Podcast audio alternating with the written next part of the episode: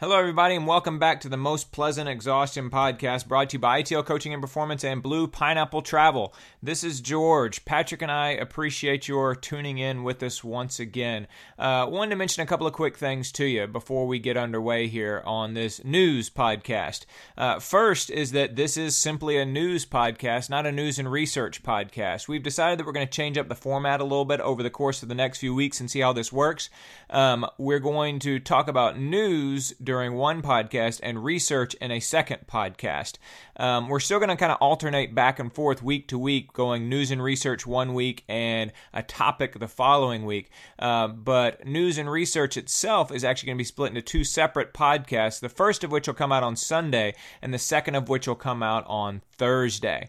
Uh, so, since it's Sunday, uh, this one's going to be coming out today. We're going to be talking a little bit about the results of the Chicago Marathon and the results of the Ironman World Championships in Kona. Uh, and then on Thursday, you'll have another podcast in your feed from us that's going to be simply be the research that we're going to be talking about. Uh, I'm going to share some research about muscle activation and treadmill running, uh, and Patrick is going to share some research about wait for it, sleep. It's good research, though, as it always is. Uh, and so be sure to look out for that come Thursday. It'll be a slightly shorter podcast. And like I said, we're going to try this out for the next few weeks and see how it goes. By all means, give us feedback. Let us know whether you like us splitting up the news and research into two different pieces. George at itlcoaching.com, Patrick at itlcoaching.com, or pleasantpodcast at gmail.com. The second thing I wanted to mention before we got underway here is I wanted to make sure that I drew attention to the fact that this is the 50th anniversary. This week is the 50th anniversary of one of the most singular athletic achievements of all time. Now, not just in running, and it's actually not in endurance sports, but it's actually in all sports. Um, and that was the world record that was set in the long jump during the 1968 Mexico City Olympic Games by Bob who was from Queens, New York. Um, Bob Beamon went into that competition uh, not as the world record holder, um, as rather the number two guy on the United States uh, long jump team. Uh, but he had been doing a lot of training on his speed with uh, Tommie Smith and John Carlos, the two 200 meter runners who would ultimately finish first and third in Mexico City, and then would gain a lot of notoriety for raising their fists in a black power salute during the medal ceremony. Um, and because of that, he had gotten down to where he could run about 9 5 for 100 yards, he said. Uh, he had switched up his shoes a little bit, he had changed up his approach. Um, and went in in pretty good shape here. The world record at the time was 27 feet 4.75 inches, which is clearly very far. And they had, and this is one of my favorite parts of the whole story, they had this newfangled measuring device in the 1968 Olympic Games um, that basically was a camera sliding along a metal rail. Uh, and the metal rail went out to 28 feet because they figured, well, that would give them plenty of space. Somebody could break the world record by almost eight inches, and they would still be able to measure it during with their uh, their newfangled measuring device there. Well, Bob Beamon barely qualified for the final because he was so much speedier and fitter than he had been that his, his approach was a little bit off. But he barely qualified for the final and then goes out during the final. And on his first jump of the final, which was only the third jump of the entire competition, he goes out and jumps 29 two and a half inches or 8.9 meters. Um, they it took him about 20 minutes to actually measure it since that measuring device only went out to 28 feet and he had jumped more than a foot farther than that.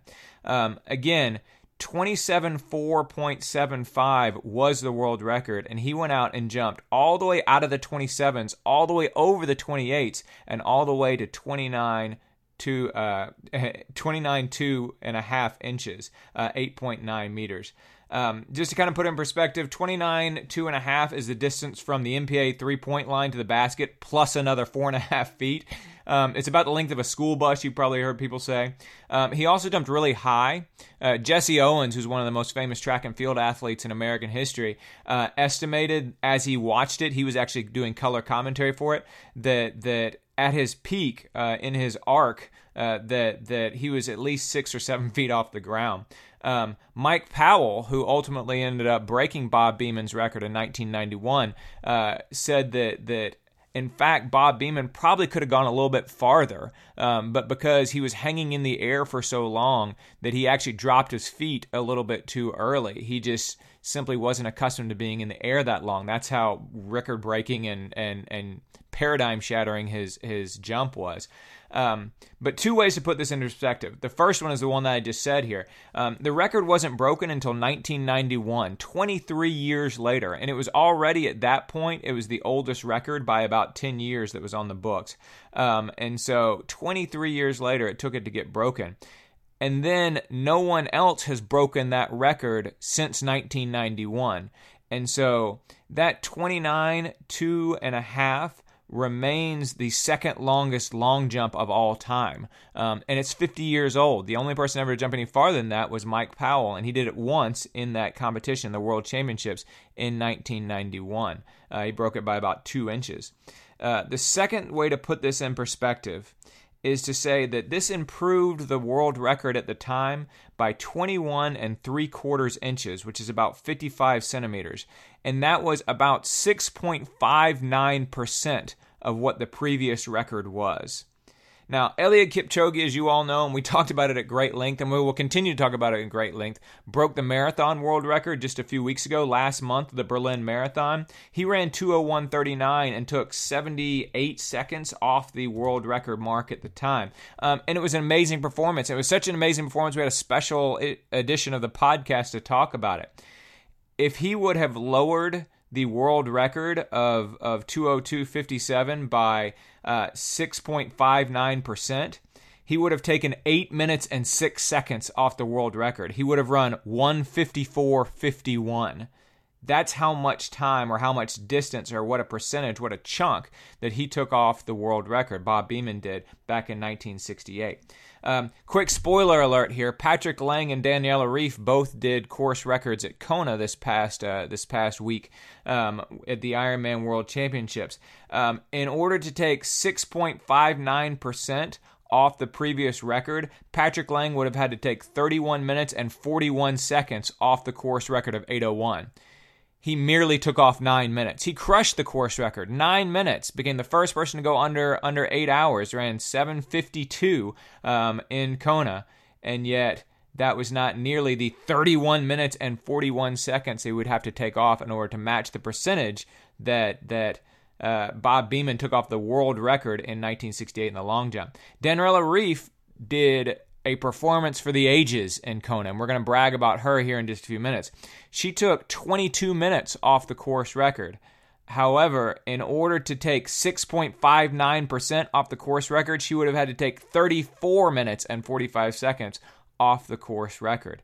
Um, 22 minutes is amazing. It's incredible. It's paradigm shifting. It, it breaks every mold in all of Ironman triathlon uh, with the Ironman World Championships.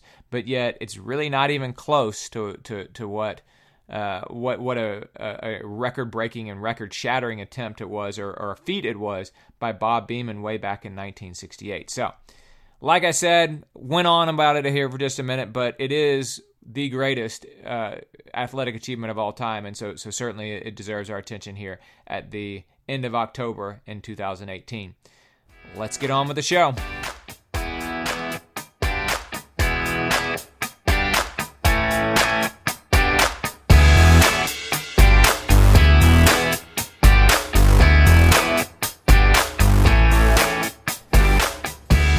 Everybody. Welcome back to the Most Pleasant Exhaustion podcast brought to you by ITL Coaching and Performance and Blue Pineapple Travel. My name is George Darden. I'm an endurance athlete and coach here in Atlanta, Georgia. And I'm Patrick Ollinger, also an endurance coach and athlete here in Atlanta, Georgia. Well, uh, this week is News and Research Week, and uh, it's definitely a week we didn't want to miss, which is the reason why we're making sure that uh, that, that, we record together, uh, even though we're not actually in the same space here. Uh, because we wanted to talk about Chicago, we wanted to talk about Kona, and then, uh, of course, there's always really, really good research to discuss. So let's take it away. Chicago Marathon, great race. Patrick, you watched it. I did, and what an amazing race we had in Chicago. For sure. Particularly on the men's side. Yeah, the, the, the women's race was – it was great for the winner. Um, and then then after that, it kind of dropped off a little bit, which I thought was sort of interesting too. But um, yeah, I was able to watch the Chicago Marathon better than I normally do because, for one thing, that morning I had more time. I wasn't out running, doing a long run that morning, and so I was actually just sitting in front of the computer. And second, on Let'sRun.com, they actually shared a feed that was showing it live from the local Chicago television station, uh, and so I was actually able to sit there and watch the race from about the 10 mile mark forward to the finish, which it's rare that I get to do that, and that was fun. Yeah, that's almost exactly what I did. I didn't really have much of a plan, and then I found that feed on Let'sRun.com, and voila, we were off to the races. No pun intended. right on. So so let's let's let's talk about those races then. The uh, the men's race was won by Sir Mo Farah uh, in 205.11. Uh, his first big marathon win here, and and I think, and Patrick, I want to hear what you have to say. A, a pretty big marathon breakthrough for him too. Yeah, absolutely. So for folks who maybe you know don't follow as closely, Mo Farah, he really was a bit more of a track and 5K guy um, for for many years, and this I would say after him winning the Chicago Marathon in 205, and not just winning in a 205, but also negative splitting yeah. um, by a, almost a minute. Um, to me, that within the men's race, not only was it interesting to see him kind of show his superstar power in the marathon for the first time, whereas we've seen it on the track and in the 5K. This, you know, I felt this was a a good enough time where we can now consider him a serious contender for the 2020 uh, Olympics. Yeah, I agree with you on that. Now, yeah, to Mo Farah to talk about, and again, it's Sir Mo Farah. Uh, he has been knighted by the uh, by the, the Queen of England. He uh, on his bib, you know, everybody has their names. The elites all have their names on their bibs rather than having numbers on their bibs. And he his actually said Sir Mo, which I thought was super cool. um, wow, five letters. yeah, yeah. Um, but uh, but but yeah, I mean, he's he's not just sort of like any old track runner. I mean, he's a multi-time world champion and Olympic champion. Um, he won the 5,000 meters and the 10,000 meters in both the London Olympic Games in 2012 and the Rio Olympic Games in 2016. Um, and that's hard to do. And then in between, he mixed that up with a whole bunch of world championships as well. And so uh, he's been dominant on the track. But this is, and he's done two or three marathons. This was the first one where he really like he he got it figured out. I mean, he's run some fast ones. He ran London this past year, and he ran London a couple years ago. But this is the first one where where it really appeared as if uh, he he nailed his plan. I guess you'd say. You know, like you said, they went out in 63 minutes, um, and uh, and then he came back in in uh, just about a minute faster than that in in 102, about 102.11, something like that. So so yeah, um, I, I was super impressed. Yeah, and so there's a lot but there's a, the first thing is since we both watched on Let'sRun.com, you know, you probably saw on the message boards and kind of a, a lot of the comments he was kind of dropping off at first. Jeffrey Kirui was the real aggressor in this yeah. race, and the one that kind of took it out, took it out at an honest pace. Uh, Kirui took out the race in you know 103, and you know there was that lead pack, but he was the one kind of driving the charge, right? He was the one that kind of kept the surges going. Yeah. Um, and Mo Farah was kind of looked like he was hanging on. And he, he was in, in, cycling. We call that tail gunning. He was he was kind of like hanging out at the back of the pack, basically. Um, and and you kind of wondered, is he hurting? What's going on with him? I mean, he just wasn't he wasn't really running in the thick of things. You know, contrast that with Galen Rupp, who was you know up near the front, not on the front, but at the front, right? Um, not taking the lead, but but was very much seemed to be mixing up at the very very front. Um, it was almost like Mo Farah like wasn't paying attention and just was sort of you know tail gunning back there at the back of the front group. Yeah, almost like our our guy uh, uh, Kawauchi in, in the Boston Marathon, where yeah. it was almost like, you know, he was just kind of like, oh, if they're there, that's great. If not, I'll let them go. And then he really kind of dropped the hammer there a bit later in the race. Um, you know, running a negative split, and it's interesting too because. I mean, he ran the negative split, but really the top five runners ran a negative split. You know, from yeah. Galen Rupp yeah. all the way through Mo Farah. Right. Um, yeah, yeah. Galen Rupp was sixth. Uh, he ended up running 206.21, and so he was right about an even split. Um, and then the yeah. top five guys all ran negative splits, which, you know, it's been pointed out not just by us, but in a lot of different places that most really impressive marathon performances, including the, the current world record, which was set only a few weeks ago, are usually done via negative split. Um, uh, virtually never do you have a positive split ending up uh, with a with a really impressive performance? Um, it's it's almost always people go out not conservatively, but but but on pace, and then they end up finishing really really strongly, and that's. Uh, it's clearly a, a, winning strategy, and it's one that, that definitely those of us who are who are not elites can can learn from the elites. Yeah, absolutely. And, yeah, it's, it's funny you mentioned that too. I, I was thinking the same thing as you were talking. That you know, with the elites, it's it's it's always about a very slight negative split. Um, you know, I, I use slight; it's kind of an operative word there, but you know, and, and it's really true for even for the amateur runners, where you know, generally if you PR with a positive split, split that generally just means there was a very soft PR heading into that race. Yeah. You know, but the truly impressive ones tend to be the, the, the negative splits. Yeah. So, what were some of your your key takeaways from this race? Um, well, I'll, I'll, also add, you know, we were talking about Sir Mo's uh, uh, tail gunning. He kind of did that on the track too. Do you know what I mean? Um, he would always yeah. sort of hang out at the back of the pack, and then he would kind of gradually move up around like the third quarter of the race. You know, 60, 70% through the race, he would kind of move up towards the front. And then in the last two laps, he would just, you know, blow everybody away. I mean, his finishing speed was, was lethal on the track. Um, you know, he doesn't, he's never set a world record in the, uh, in the, the, on the track and so his absolute best times are not the fastest, but he was always able to win races because he had such a such a incredibly strong finish. And this kind of mirrored that that that he started off evenly. Um, and and he moved up around like 15, 16 miles into where he was animating the race a little bit more. And then over the course of the last four miles, he started really, really dropping the pace. Um, and uh, and started thinning out the pack a lot. And just one by one, people began dropping off and dropping off and dropping off until finally, with about 800 meters to go, is when he dropped the last guy who. Uh, um, was actually the fastest person in the field, uh, judging by PRs. Um, uh, and he dropped him with with about 800 meters to go, and then kind of ran away from him and, and, and finished solo. So, um, yeah, it was it was interesting too, just to kind of see. This was like the marathon version of a Mo Farah race. you know? Yeah, yeah. Um, Very much so.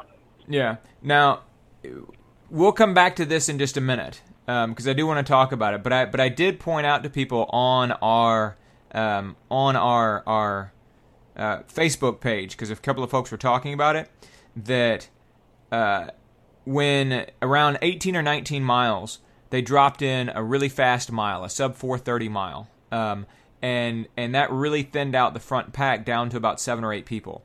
And then, like I said, Mo Farah continued to kind of pick up the pace and just kind of shed people one by one.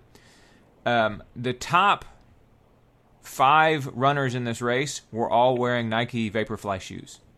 Um, and and it was almost kind of like watching all the guys wearing Vaporflies shedding all of the, the non Vaporfly wearers throughout the course of the last 10K until they got to about the 23 mile mark which is where the last person not wearing Vaporflies fell off the lead pack. It was a guy wearing Adidas. He ultimately ended up finishing sixth.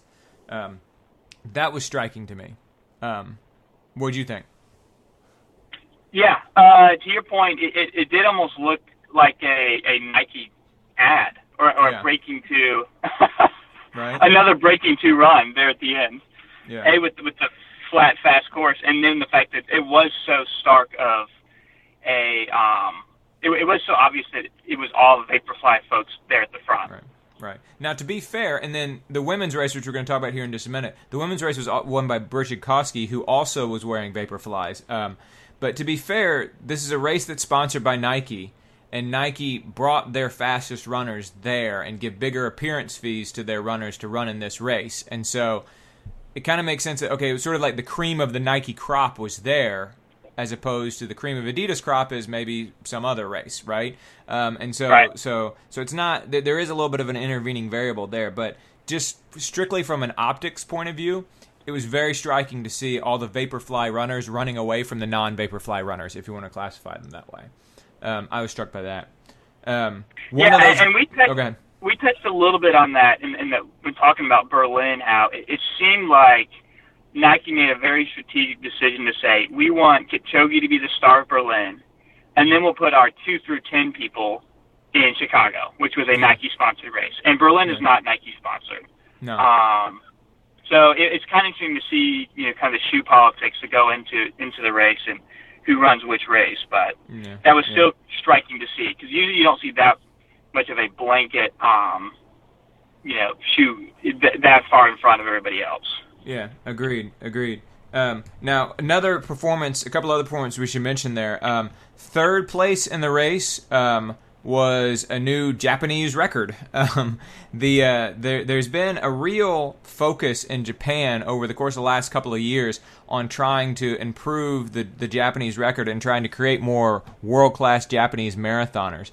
Um, mm-hmm. And twice this year, um, the Japanese record has been broken, not least in part because a uh, private consortium of businesses offered a 1 million yen incentive to any Japanese Mm-hmm. runner who broke the Japanese record. Um, and so, third place in the race was a Japanese guy named Suguru Osako, uh, and he ran 205.50, which is a fantastic, a brilliant time there. Um, uh, to set the Japanese record and to collect his one million yen.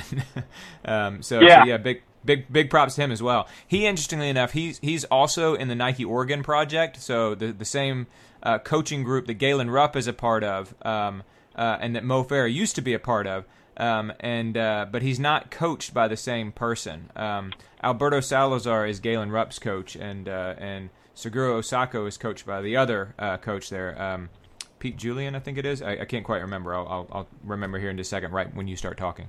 Um, yeah, Yeah. So first, first thing, I thought that was pretty cool that he actually won the one million yen, which Oh, I think was sure. equivalent to, to like eight hundred and fifty thousand dollars. I think just to give folks Yeah. kind of the reference point. So it's pretty Yeah. similar to Yeah. like winning a million dollars. Um, and I kind of my oh, one of my big takeaways from Chicago overall is that the Japanese runners in general, they're here to stay, and they could be some real threats for for for podium spots in the 2020 Olympics. Um, you know, we've talked about our guy, you know, Yuki Kawauchi, Oh, you yeah. know, plenty on this podcast, but they have a the Japanese men in general.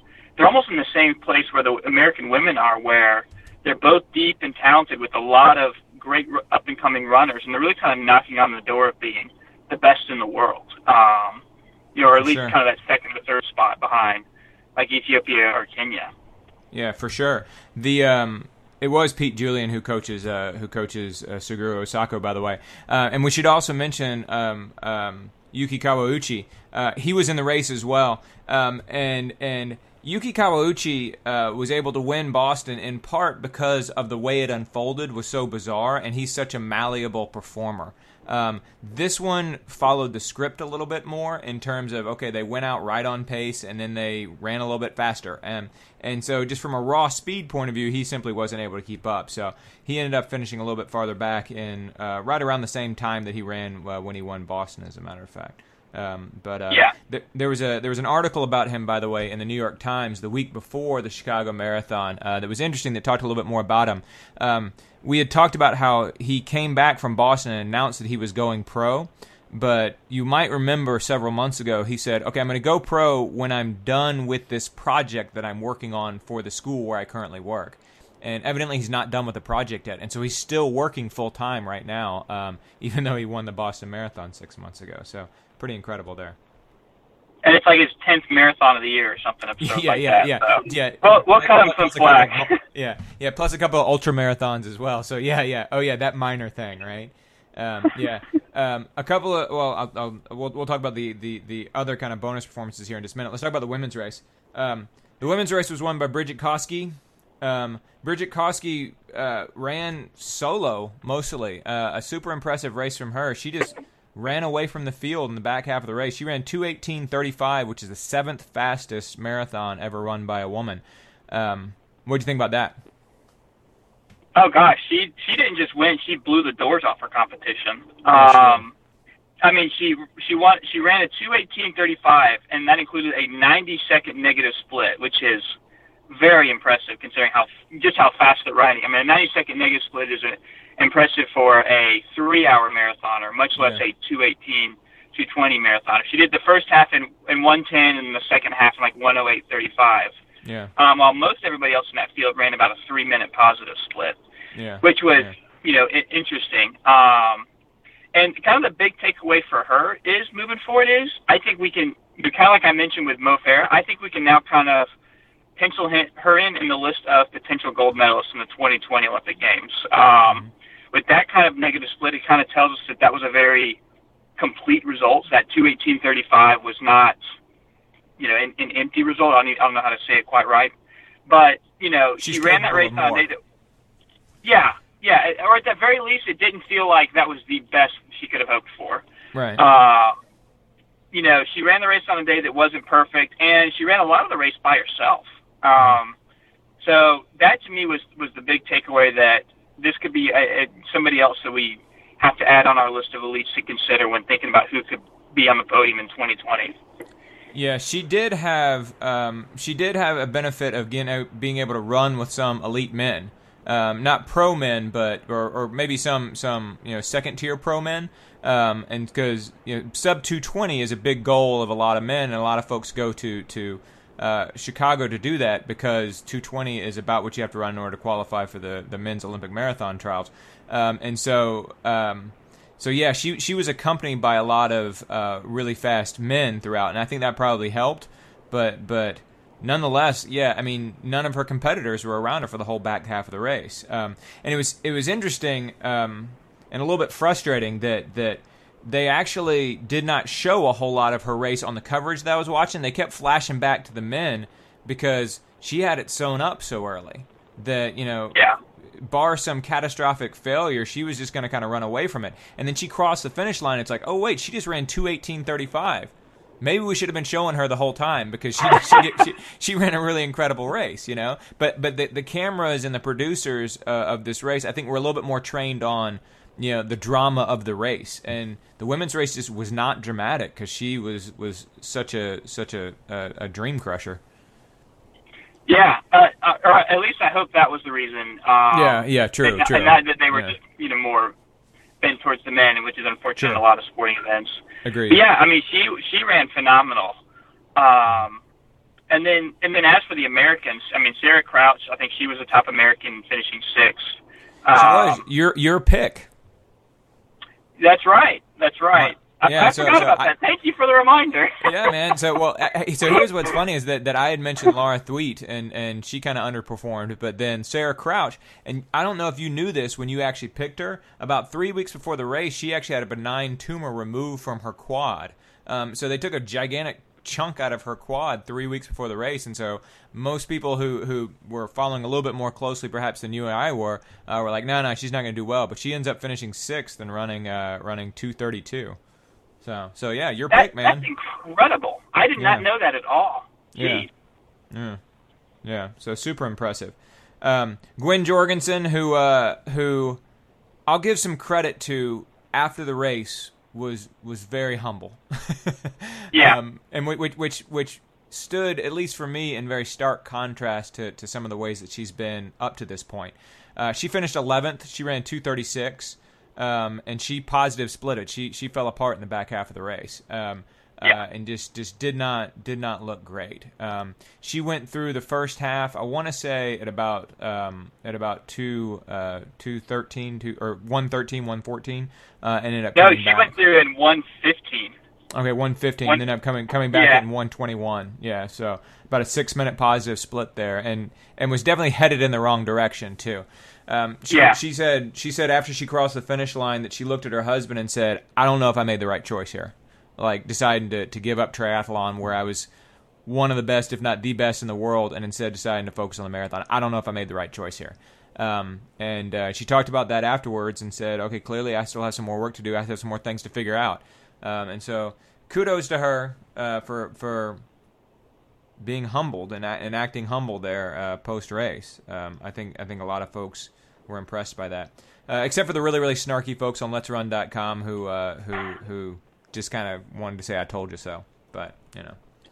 Yeah. That that was a redundant sentence. You could have just said folks on Let'sRun.com, and the snarkiness would have been applied. Right, right.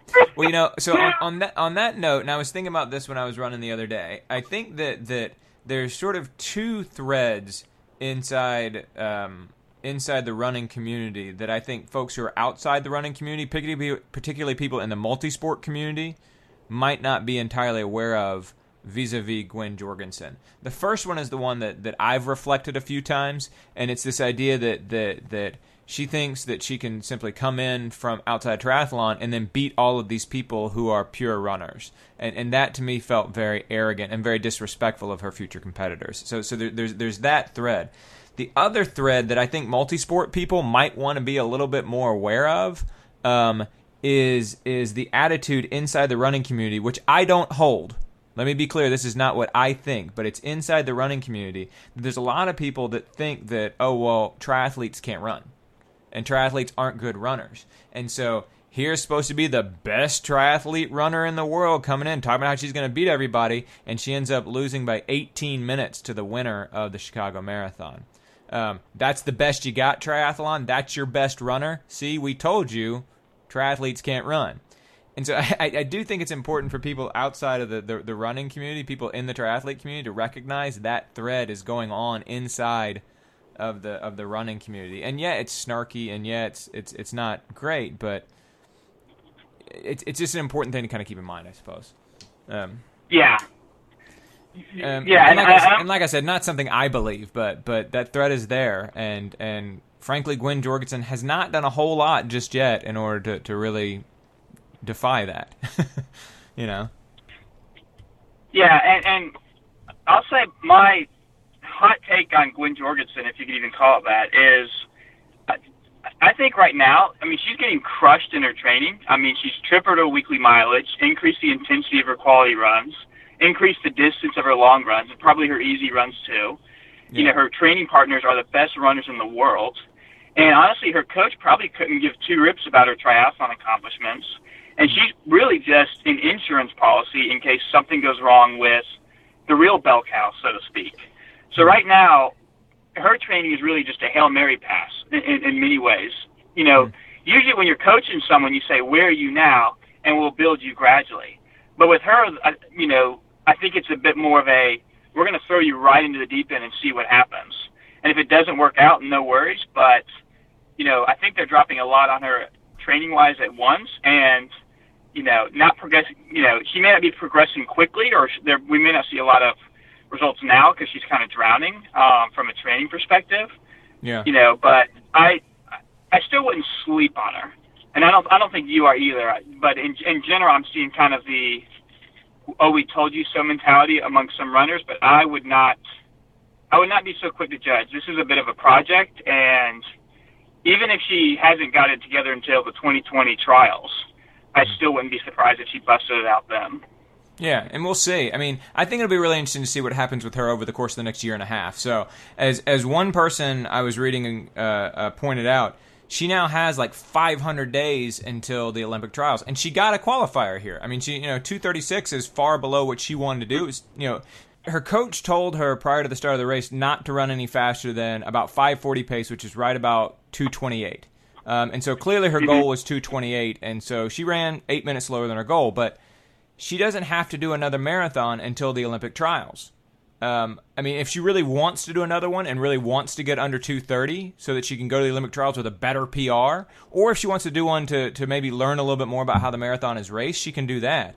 Um, but I agree with you. It, it, could well be that she's just kind of fried right now. She's just sort of overtrained, and that maybe she'll be better off backing off and, and doing shorter races and focusing on her training and, and taking a real long view as opposed to having to feel like she has to jump in races and perform right now. You know, um, we'll see. And, and and you bring up a great point. I didn't even think about. You know, if and, and let me just kind of ask you, if, if you were her coach, would you want her to run another marathon? Because, and I ask that because I would say in general, I think it takes about six or seven marathons to physically build up the aerobic endurance. Now, she obviously had a huge aerobic base being a triathlete, but even still, I think it is different you know, running a marathon obviously than, than doing a triathlon. Yeah. But also, I think you need some of that experience just to know how to mentally race the marathon. Right, right. Yeah, I don't know. I mean, it's it's hard to say. Um, I, I'd be interested in what you would do because because yeah, I mean, th- those are those are two really different approaches. You know, does she need to, to run a spring marathon and maybe even another late summer fall marathon in order to to get a better sense of how it works, um, and and of course to get the physiological bump from the actual marathon itself, um, and and then to train her mind and, and just to learn some stuff. Um, or are they better off not? You know, are, are, will, they, will they back off based on the fact she's fried? Let her rest a little bit, and then and then maybe be a little bit less aggressive over the course of the next 500 days. I, I guess you know, as I'm thinking about it and as we're talking about it out loud here, I guess it would depend on what the assessment was as to what happened in Chicago. Um, I mean, yeah. if if if I was her coach, if I was Jerry Schumacher, who's her coach, who's a great coach, um, if if I was her coach, it would depend on okay, why did that happen? Was it because she made a lot of fixable errors, or is it because something's off in her training that we, we need to fix and that we need to slow down and actually uh, do some surgery on, on her on our approach here? Um, yeah for her, it, it also makes me wonder too. For her, I, I, I don't. She's not talking about changing coaches, but it does kind of make me wonder if if that's crossed her mind. You know that that that maybe yeah. maybe this is not quite the right situation for her. Um, but I don't know. And what do you think?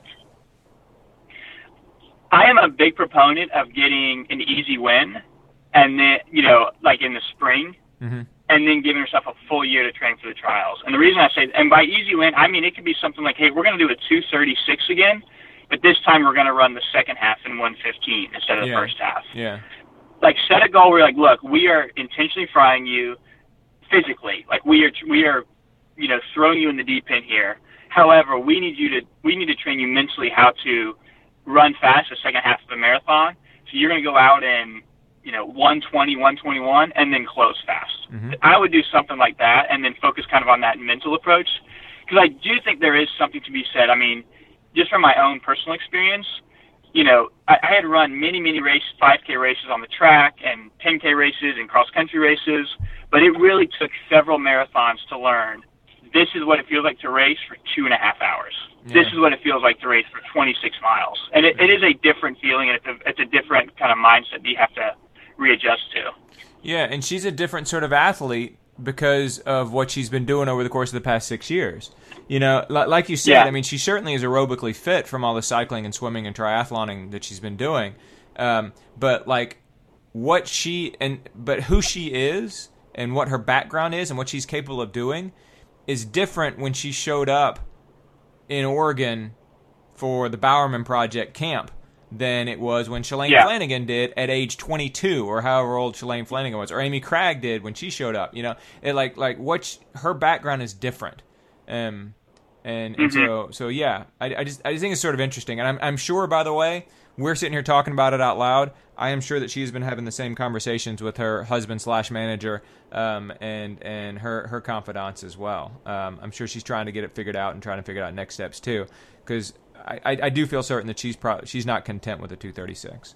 Um, yeah. Yeah, no doubt about it. Uh, a couple other kind of quick things we'll mention here. One, um, uh, a lot of attention was focused, and I actually shared something. I think I shared on the on the on a page on on our our most pleasant exhaustion podcast page um, about uh, Joan Samuelson, Joan Benoit Samuelson, who was the uh, winner of the first uh, ever women's Olympic marathon, which was in 1984, um, and a former winner and former American record holder, which she set in Chicago um, of the Chicago Marathon. Um, she is now over um, she's now over 60 years old, and she was actually trying to become the first woman over the age of 60 to break three hours. Um, and she fell short. She ended up finishing with her daughter, and they both ran 312. But you know, still for a 61 year old woman to run 312 in the marathon is pretty amazing. Um, and then along the same lines, uh, there was a woman from uh, Ohio, from from Cleveland, Ohio, or Mentor, Ohio, which is east of Cleveland. Uh, her name is Jeannie Rice. She's 70 years old, uh, and Jeannie Rice ran 327.50. I'm gonna let that sit for a second. Wow. Three three twenty seven fifty for a seventy year old woman, uh, breaking the uh, seventy plus women's world record by about eight minutes um, that was set back in 2013. So yeah, kudos to, to Jeannie Rice of the United States of Mentor, Ohio, for uh, for running a 327 as a 70 year old. I hope I can run 327 when I'm a 70 year old. Um, yeah, no kidding. It almost took me a second to realize what you were saying. yeah. Three three twenty seven. Yeah, three twenty seven. So so yeah, to put it in perspective, that's faster than eight minute pace. She ran faster than eight minute pace for a marathon. She quali- that that's that's a good enough time to qualify for the Boston Marathon in the 18 to 35 women's age group, um, and she did it yeah. at 70. that's, that, well, you know what they say: 70 is the new 30. yeah, yeah. In Mentor, Ohio, evidently it's 70 is the new 30. I mean, yeah, 70 is the new 60, but in Mentor, yeah, it's 70 is the new 30. Uh, very good. Now, on a on a side note to running that some people might have seen, and this is a developing story just this week, and so we'll look forward to seeing what happens. And Patrick, I don't know if you've seen this because I didn't mention it to you, but did you see that Meb Keflezighi is kind of floating the idea of coming out of retirement? Yes. Okay. And I have a theory on this too. Um, so, so let's tell the story real quick. And there's not much of a story besides what I just said. So, so this week, Meb Keflezighi basically uh, started floating the idea that maybe he has one more Olympics in him. He's done four Olympic games, uh, and he's basically looking at the state of American men's marathoning right now and says, you know what? I think Galen Rupp will beat me but I think I could still finish in the top three at the marathon Olympic trials in a couple of years. And so he's he's tossing around the idea of whether, in fact, he he wants to go to try and become a five-time marathoner. Um, yeah, but go ahead. What were you gonna say about it? Uh, that's really it. Uh, that I think he's looked at like the Chicago Marathon results for the American men he saw that there was a massive gap between Galen Rupp and the next best American male runner, and he probably said, "You know what? Heck, I could do a two twelve. yeah, he said, "I can fill that." Give that a shot. And, yeah. Yeah. Yeah. You know. Uh, so, and, I mean, it's almost like like Brett Favre, where he's like, you know what? I may not be able to throw it deep anymore, but I can do some screen passes and see what happens. I'll take your word for it. Right on. Yeah. Um, so yeah, we'll see. I mean, um, I, I will actually get to see him next month in Philadelphia. I look forward to that. But uh, and, and maybe I'll get the opportunity to ask him, or maybe the story will have uh, will have developed a little bit more from there. But it's kind of a side note story at this point because it hasn't really developed. That that he's sort of halfway threw it out at a, at a press conference, and so uh, don't know whether whether he's actually seriously considering or not. Because certainly.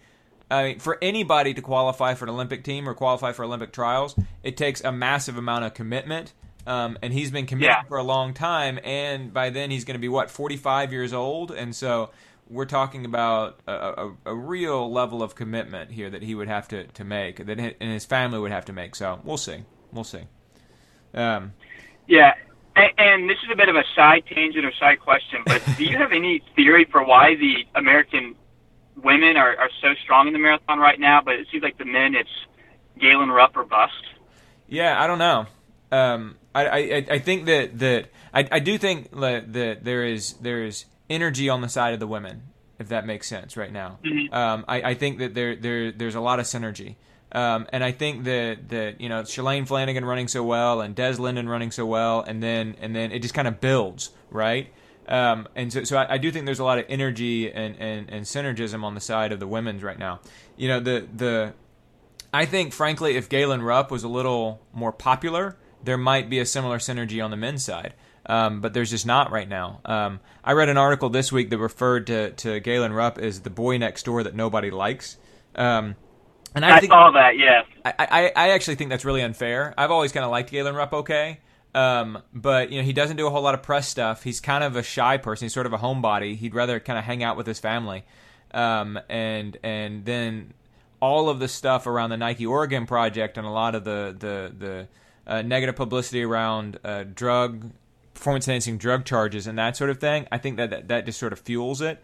And so maybe, I mean, dare I say, it's the personalities of the people at the front.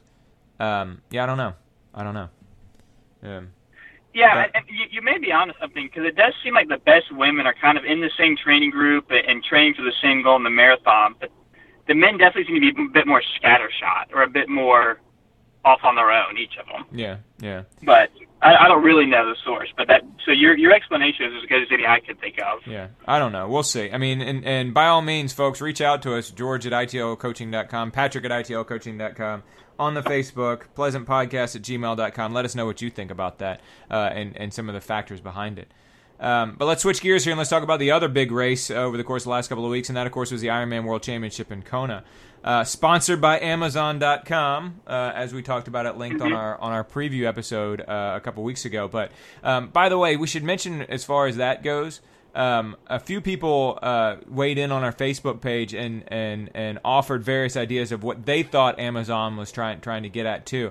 And um, the one of the ones that that uh, added to some of the things we talked about uh, said that m- mentioned how the median income of of a triathlete is is much higher than the median income of the average American or the median income of Americans, um, and then the median income of an Ironman triathlete is significantly higher than the median income of just a triathlete of, of a triathlete who does not do Ironmans, um, and uh, and that that by Amazon sort of inserting themselves, they said, well, this is a play for Whole Foods because Whole Foods also tends to have a clientele that has a much higher than average median income. Um, and so, yeah, I, I, I think that's I think there's there's something to that. There's potentially something to that that that for lack of a better way of saying it, Amazon is promoting Whole Foods because these are Whole Foods people. you know. Yeah. Um, and and th- there's something to that. I've done Ironmans. My wife's done Ironmans, and we like Whole Foods. So you know, it, it cer- certainly could be something to that. But uh, but anyway, um, we didn't even talk about the weather in, in Chicago. It was actually raining, and there were some slight winds in Chicago. The temperature was about right, but but the rain was kind of gross. Um, it seemed to maybe slowed things down just a little bit, but not a whole lot. Um, in Kona the weather was the 40th anniversary uh, Kona here, or the 40th Kona Ironman World Championship was the best weather they've had in 40 years there. Um, now it was hot um, because it's always hot. It's Hawaii, but it was about five degrees cooler than it normally is.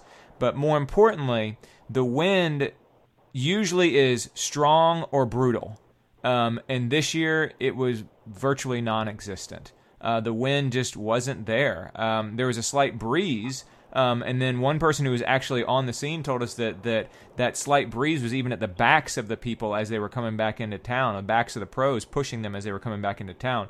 Um, but but the wind was almost completely still um, out there in Kona, and so a slightly cooler day and a windless day, it, it, it, it made for a profoundly different race. And kudos to the people who took advantage because they did. Um, Patrick Lange, who we picked to be one of our um, the winners, um, he we, we, we picked him. We said he was going to be hard to beat.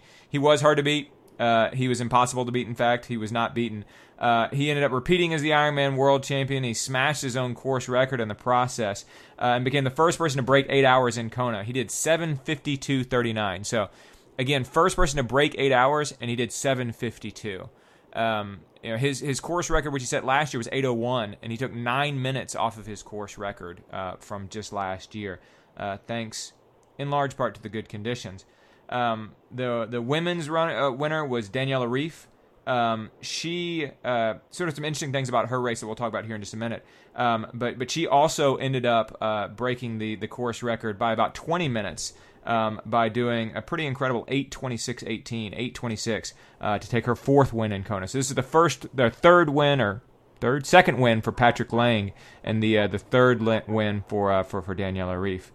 Um, so yeah, pretty incredible. Uh, in the men's race, Bart Aernouts, who's from Belgium, he ended up finishing second. Again, nobody had broken eight hours in Kona until this year uh, when Patrick Lange broke it, and then Bart Aernouts also broke it.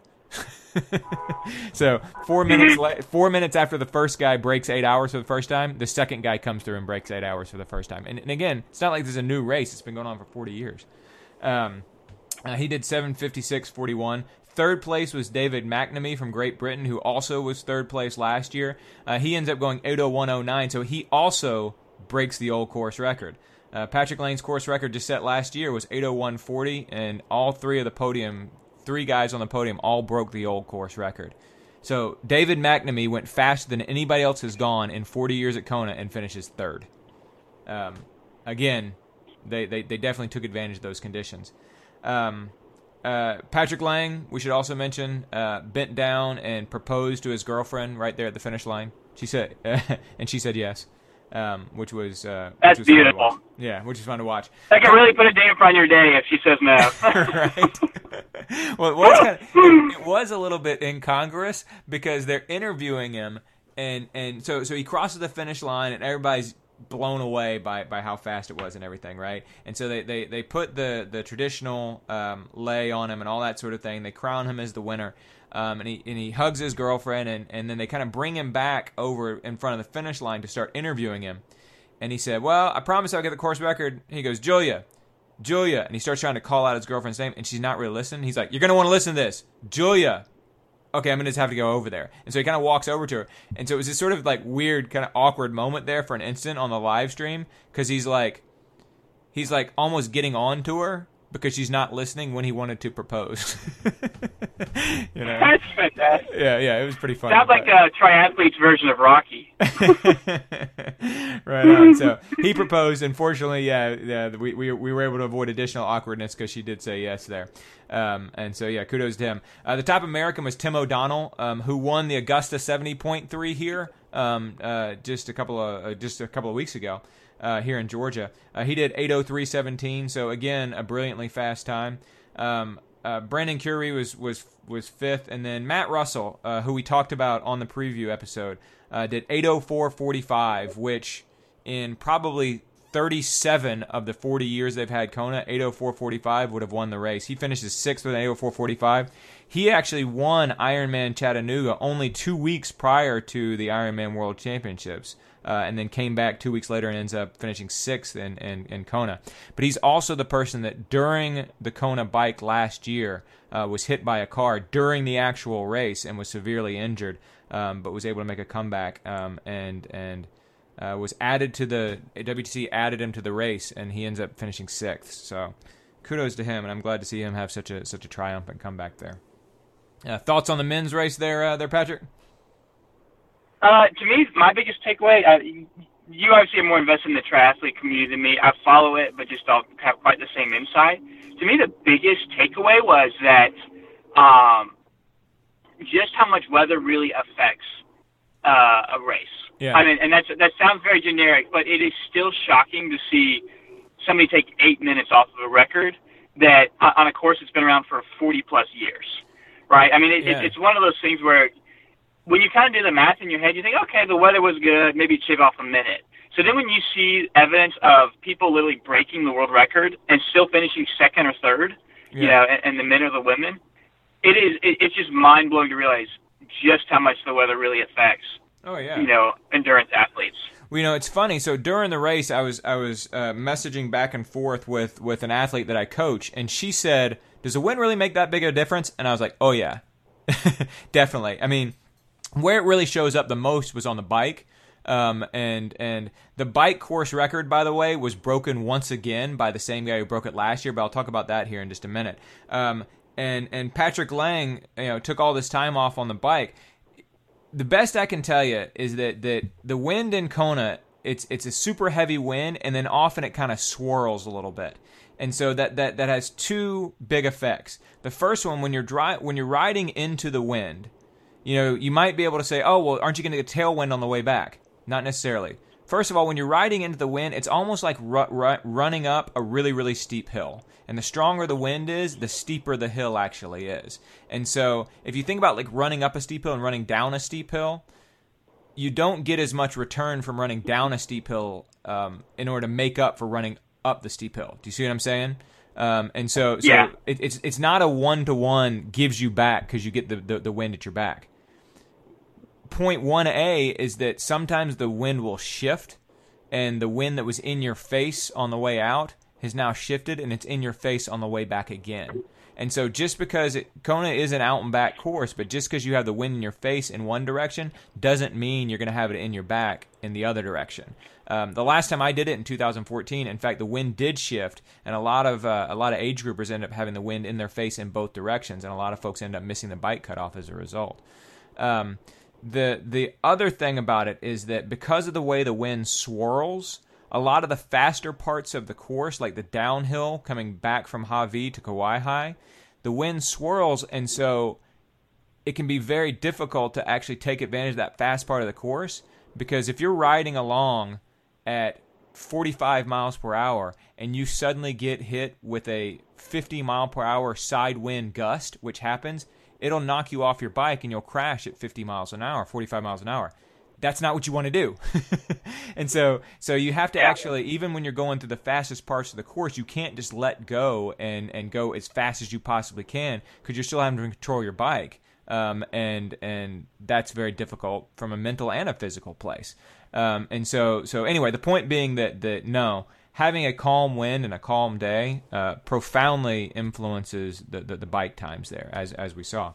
Um, so with that point, you know that, that kind of segues into talking about Daniela Re- Ryf. Uh, Daniela Ryf has won every year since uh, 2014, uh, 2014, 2015, 16, and 18, I guess. No, so she's won every year since 2015. I want to say. Well, this is her fourth.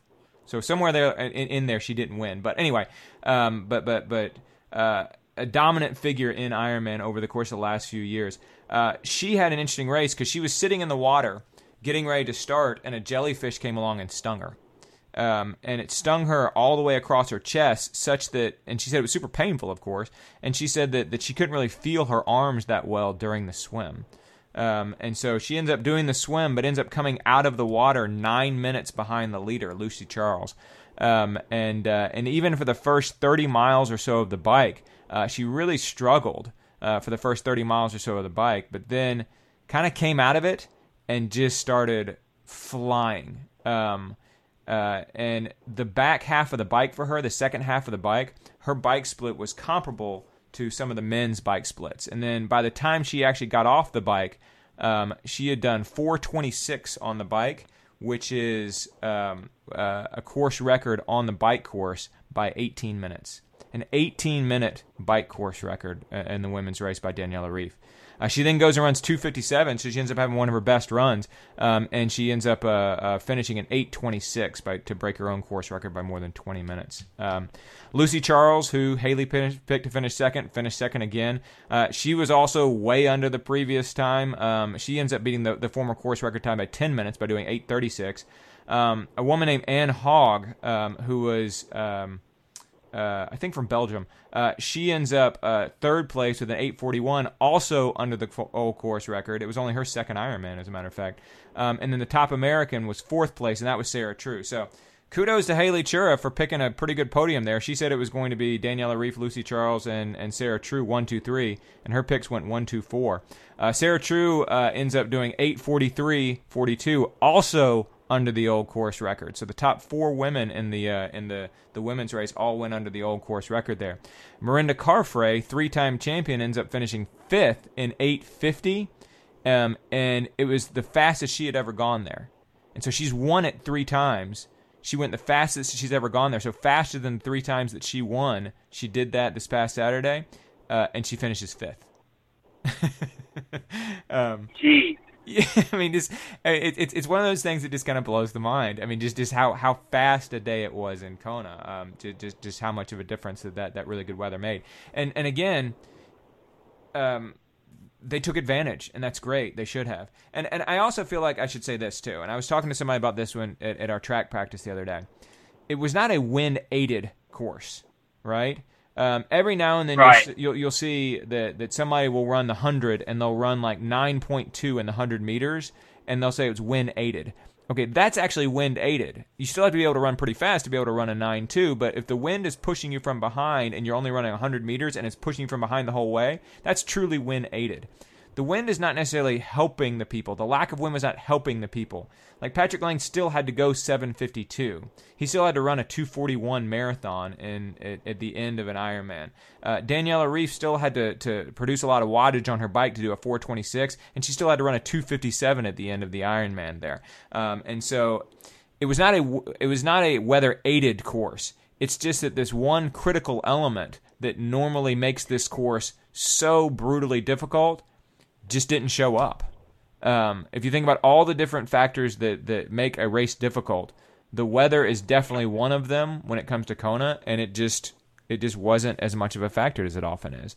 The people there still had to do a full Ironman, and they still had to do it in, in 80 degree weather, 80 plus degree weather. Um, but but that critical factor of the wind, uh, which is usually so determinant and so profoundly effective in, in Kona, just wasn't there. Um, yeah. yeah. Um, a couple other kind of things I'll mention here, and then, then I'll let Patrick uh, uh, weigh in one last time here with regards to, to Kona here. But um, so I we said Patrick Lange sets the uh, sets the course record for the men, crushes the old course record for the men. And again, these were their own course records, so it's not like you can say, oh well, the technology's gotten so better. I mean, Patrick Lange set the course record last year. It's the same guy, and he's using basically the same equipment. So you know, anyway. Uh, so Patrick Lange sets the men course record. Daniela Ryf, Ryf sets the women's course record. Um, Daniela Ryf also broke the women's bike course record. Um, I mentioned um, just a second ago Cameron Wurf from Australia. He had uh, he himself had set the bike course record of 412 in 2017, just last year. He took another three minutes off that and did 409. What's more, about three or four more other people went under 412, and about 10 other people literally went under the bike course record that had been set in the early 2000s and lasted all the way up until 2017.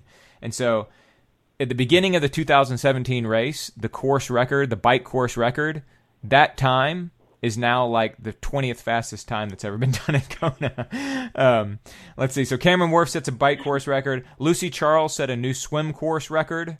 Um, a an age grouper, a guy named Jan Sibbersen, who happens to be Patrick Lange's manager. Um, he ends up setting a new swim course record for the men uh, with a with a, a 46:30. Um, and yeah, so so add them up. Swim course records in both, bike course records in both, course overall course records in both. Um, the only thing that was missing was run course records. Um, yeah, Yeah. On, the, on this on this day, uh, it just amazing, amazing. Um, yeah. One last thing, uh, or a couple last things we'll talk about here. Uh, Alexander Vinokourov uh, ended up finishing, I want to say, sixth in his age group. Um, I mentioned him during the preview. Former pro cyclist who uh, was in charge of bike to 418. um, you know, went went almost the same as what the old bike course use, record used to be, bike to 418, and used that to uh, to, to end up finishing pretty high in his age group. Uh, another former pro cyclist who's a little bit older, named Laurent Jalabert um, yeah, from France. He also ended up finishing uh, in the top 10 of his age group as well. Um, uh, and the oldest ever finisher um, at uh, in Kona uh, was a guy named Hiromu Inada from Japan, um, and he at age 85 and 11 months became the oldest competitor ever to finish the the Kona Ironman. 85, almost 86, and he finishes Kona. Amazing. You gonna be doing Kona at age 86? So I, yeah, I don't know. I don't know. I was planning on doing it at age 45 until I changed my plans, but uh, but but no. Yeah, I, I'll tell you. Uh, I, I'm wondering. I'm already thinking about people who are doing it in 2019. I'm like, 2018 was such a charmed year. The weather was so nice. I was like, man, I wouldn't want to be doing it in 2019. Like, like they're due Right. some, they're due some bad weather. you know. Um, and then lastly, the last thing I do want to say about Kona, this is one that I know that you, you appreciate too, um, is uh, is Brent and Kyle Pease. Uh, Brent and Kyle Pease became the the first uh, duo, the first push assist team uh, to finish uh, in uh, to finish in Kona since 1989. Uh, there were some pioneers, a, a father and son team named Dick and Rick Hoyt, um, who I know Patrick you're familiar with as well because they ran the Boston Marathon several times too. Uh, they finished Kona for the Yeah. last time back in 1989, uh, and then so the first time since then. And so how many years is that? Almost 30 years. Um, a, a push assist finished when uh, when Brent and Kyle were able to finish uh, Kona together in a little bit over 14 hours here uh, just the other day. So uh, big congrats to friends of the podcast. Go back and listen to uh, to our interviews with Brent and Kyle from way back in 2016 when we were just getting the podcast going. So uh, proud of those guys, Atlanta area athletes and Atlanta area Kona Ironman. So congrats to Brent and Kyle. Final words there, Patrick. Final words in terms of Brent and Kyle Pease. You know, the, honestly, there aren't almost any words to capture what they've done. You know, everyone in the endurance community loves them and is a big fan of them. They they do such a great job of bringing people together and introducing a great cause. Right. I, I think one thing people outside the running or the endurance community don't quite understand is just how much of a communal sport this is. And whenever you see them at a race, you always see them with other people who are pushing chairs. And it's because it really, you know, their cause really helps provide a purpose to a lot of runners beyond just PRing or, or running their first marathon or, or their 10th marathon. So I was very happy to see them come through. And I think you even pointed out this out when we were running together. When you see them crossing that finish line, they're, you can see on their face just how big of a moment it is for them to complete Kona. Oh yeah. I mean, as if it's not hard enough to complete an Ironman, they completed Kona. Um, people can be amazing creatures sometimes, and this is a, a great example of where humans can really kind of, or people can really surprise you just what they're capable of when they set their mind to something and really are persistent for years and years. So, big time kudos to Brent Bryn Kyle Pease. I mean, it.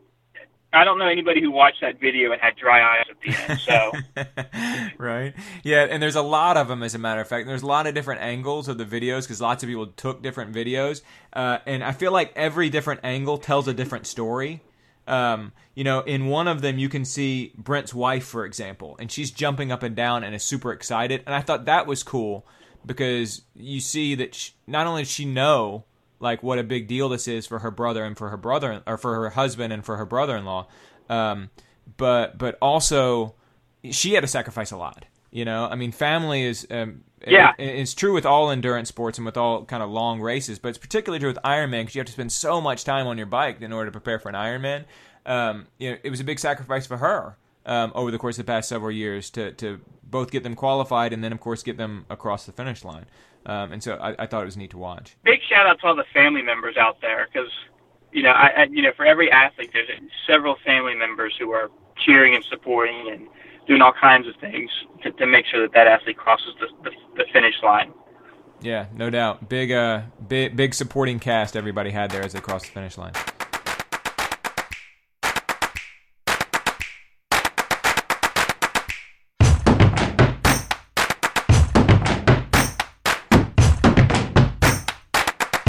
That'll do it for another edition of the Most Pleasant Exhaustion podcast. Thanks for joining us, everybody. Don't forget you can reach out to us on Facebook at facebook.com slash pleasant podcast or on Twitter at pleasant podcast. Don't forget also that this Thursday there's going to be another podcast showing up in your feed from the Most Pleasant Exhaustion. It's going to be our research podcast. And for the next little while, we're going to be splitting them into two pieces news on Sunday and research on Thursday. Don't forget also to reach out to our sponsors, ITL Coaching and Performance, itlcoaching.com, at ITL Coaching on Twitter, and facebook.com slash ITL Coaching and Performance. And also Blue Pineapple Travel, facebook.com slash Blue Pineapple Travel, bluepineappletravel.com, or on Instagram, instagram.com slash Blue Pineapple Travel. On behalf of Patrick Ollinger, this is George Darden. Thanks again for joining us on the Most Pleasant Exhaustion podcast.